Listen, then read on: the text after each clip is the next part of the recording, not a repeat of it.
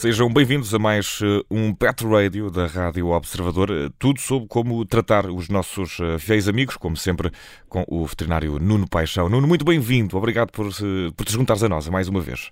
Obrigado, eu. Adoro estar aqui com vocês. Adoro.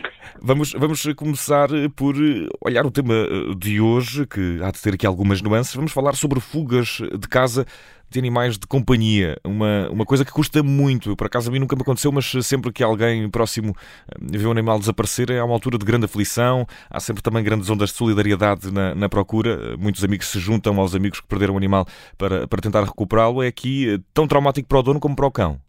É, é. Ou neste caso o animal de companhia. Quer dizer, vamos, vamos, vamos realmente ser, ser, sinceros. Há alguns que fogem porque estão fartos de estar em casa, não é? Ou seja, uma coisa é um acidente uh, que acontece, que deve ser evitado ao máximo, é óbvio.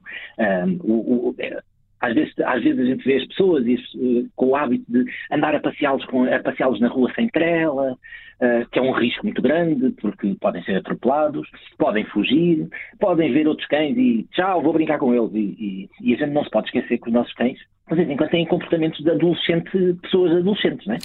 Uh, que, que, estão fartos de estar em casa.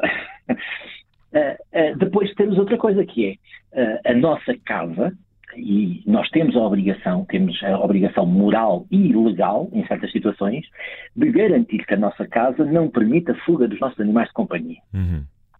Por interesse deles, para, para os proteger, uh, segundo, para proteger as, as, outras pessoas também, porque há, há, há, e isso é inerente a cães, há cães que são mais, mais, mais mal dispostos com as pessoas, uh, e que não podem, que não podem ir para a rua causar estragos, para não, não, serem, não, se, não, se, não, se não serem atropelados, não, se, não, ficar, não sofrerem lesões. Uh, e, e, aqui temos um, e eu tenho que fazer esta ressalvazinha, há uma preocupação acrescida até uh, na questão dos cães perigosos. Uhum. Há uma obrigação legal de, de, garantir que estes animais não, não saem de casa. E mesmo, eu diria que também, mesmo os gatos, vamos, todos nós gostamos que os nossos gatos vão dar um passeio, uh, andar a passear no quintal, tudo bem, uh, desde que isto depende também da vizinhança. Há, há, há, quintais que são contíguos uns aos outros, há vizinhos que até têm outros gatos e também não se importam, há, gatos, há vizinhos que até partilham o gato. Exato, quintal, exato, acontece muito, acontece muito. Eu conheci é, já é? também várias histórias em que um gato engordou e o próprio dono do, do gato não sabia de onde vinha esse engordanço e era do quintal da vizinha. Isso, isso dos gatos terem duas ou três famílias há vários casos que às vezes até as próprias pessoas acham que o gato é delas. Não, este gato é meu. Não, este é meu. Não, ele é nosso. Não, mas pior, o gato acha que eles, os outros todos é que são, aquelas famílias é que são todas dele. Uh, e, e isso, isso existe. Mas isso, tudo bem, desde que seja controlado. Mas também não nos podemos esquecer que uh, há pessoas que não, não querem os gatos no quintal delas. Uh, e, e, e, também têm o direito de não querer o gato que não é delas no quintal delas. Uhum. Uh, Cabe-nos a nós garantir que estas coisas não acontecem para, para proteger os animais e para proteger as pessoas e os bens de outras pessoas. Depois, por outro lado, também uh, as fugas dos animais muitas vezes dão origem a algo uh, algo também não muito, não muito desejável, que são barriguinhas com bebés a saírem cá para fora. Uh, uhum. Que uh, deve ser prevenido ao máximo, até idealmente todos, que todos os animais que não tenham qualquer interesse de reprodutivo devem ser esterilizados, por questões de saúde, por questões de, de, de sociais, inclusivamente. portanto, isso é outro dos pontos também importantíssimos de assegurar. Depois, se as fugas são muitas vezes e contínuas e frequentes, porquê? O que é que se passa com aquele, com aquele animal que não está a querer ficar naquela casa? É só porque realmente aquilo é um tédio, não acontece nada? Uh, é porque naquela casa não é bem tratado? Uh, não, não, sofre até algum abuso? Uh, vai atrás de, de, de, de, uma gata com o cio ou de uma cadela com o cio? todas estas coisas têm que ser pensadas e têm que ser prevenidas e, e, evitadas, até para evitar esse sofrimento depois de, das famílias uh, a uhum. chorarem, uh, a chorarem à procura. É, é, sempre muito, muito triste nós lermos alguns apelos das pessoas, por favor, desapareceu-me uh, no dia X, e pessoas que estão anos contínuos à procura do seu, do seu animal, com, com a família devastada, com os filhos devastados. Uhum E, e, e, quando isso deve ser prevenido e evitado ao máximo. E, e, Nuno, uma das formas de prevenção aqui não seria uma coisa que eu não, não, não sei na verdade se é obrigatório ou não, mas uh, no registro de um animal de companhia há hoje em dia quem, quem ponha um chip ou coloque um chip a circular no, no, no, sangue do animal. Há algum risco de saúde associado a esse chip ou esse chip é fundamental para, para casos destes, para, para voltar a, a devolver os animais à família?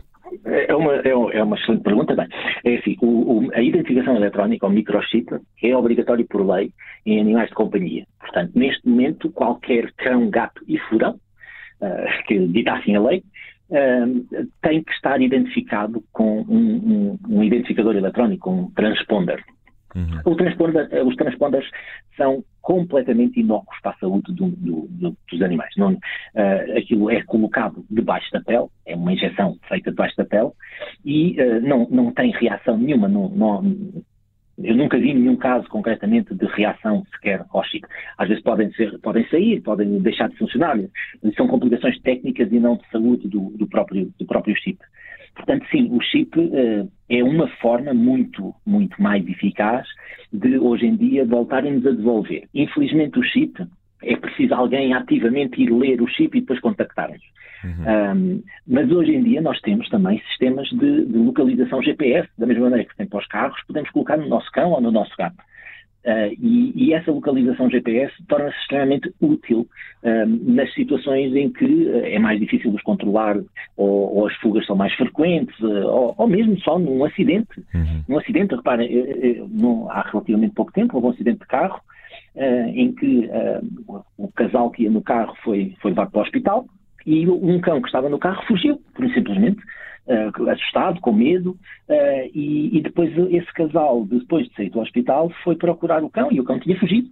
Uh, tinha fugido com medo porque, por causa do acidente, não é? portanto, há acidentes que acontecem que, que eles fogem, às vezes vamos para um parque e soltamos um bocadinho e eles vão a correr atrás de outros e depois já não os vemos. Portanto, devemos, devemos fazer de tudo para, primeiro, evitar que isso aconteça, depois maximizar a probabilidade de os virmos a recolher, que pode passar pela, pelo, pelo localizador GPS. A identificação eletrónica é obrigatória por lei. Hoje em dia, quem não tiver está a incorrer de uma coima uh, e da impossibilidade dos médicos veterinários até atenderem estes animais, que é outro, outro ponto grave uhum. também. E uh, olhando aqui uh, para fechar este Pet Radio de hoje, uh, Nuno, olhamos para as responsabilidades especiais, talvez mais especiais, dos tutores de cães de, de raças consideradas perigosas. Há alguma obrigação legal que, que esteja associada a estes donos ou a estes tutores que não esteja associado para cães que não são tidos como perigosos? sim, repare, o, o, eu, eu, não gosto muito de falar das raças potencialmente perigosas, porque na realidade uhum. penso que foi um erro cometido pelo legislador fazer raças uh, perigosas. Uhum. Por parte do princípio que algumas outras raças não são perigosas e vice-versa. É? Uh, mas, mas sim, existe uma coisa que é a classificação de um cão perigoso, que aí não tem que ser da raça. Ou seja, um cão que, uh, que tenha cometido um, um crime de, de, uh, de atentado à vida de uma pessoa ou de outro animal pode ser considerado perigoso, independentemente da raça que seja. Uh, e quem, quem tem um cão que é classificado como perigoso tem, por lei, uh, responsabilidades acrescidas de impedir que esse animal, uh, esse animal saia das suas. Tem que mostrar que o, o, a casa tem que ter cercas de pelo menos 2 metros de altura, okay. tem que garantir que não há, não há meios de fuga desse, desse animal, tem que garantir que tem um, um seguro de responsabilidade civil. Uhum. Portanto, há, há um agravamento nas responsabilidades. Uh, em relação a esses animais, que é que é, uh, o não cumprimento pode levar, em última análise, à apreensão e à remoção desse animal dessa, dessa família. Uh, até lá pode levar a coimas uh, e, e, e, até uh, pode haver alguma responsabilidade criminal se esse cão acabar por causar um acidente ou, ou acabar okay. por morder alguém que, que, que, que sofra lesões graves. Portanto, sim, há uma responsabilidade acrescida de cães perigosos, que quem realmente gosta deles vai fazer tudo para se esforçar para uhum. garantir que não há problemas, porque ninguém quer ficar sem os seus próprios animais de companhia. Nuno eh, Paixão, muito obrigado por mais eh, um episódio do Pet Radio, hoje a falar sobre fugas eh, de casa de animais de companhia. Vimos também como pode ser prevenida e também as consequências que pode ter para os donos, mas sempre, sobretudo, também para os animais. Nuno Paixão, um grande abraço, até para a semana. Até para a semana.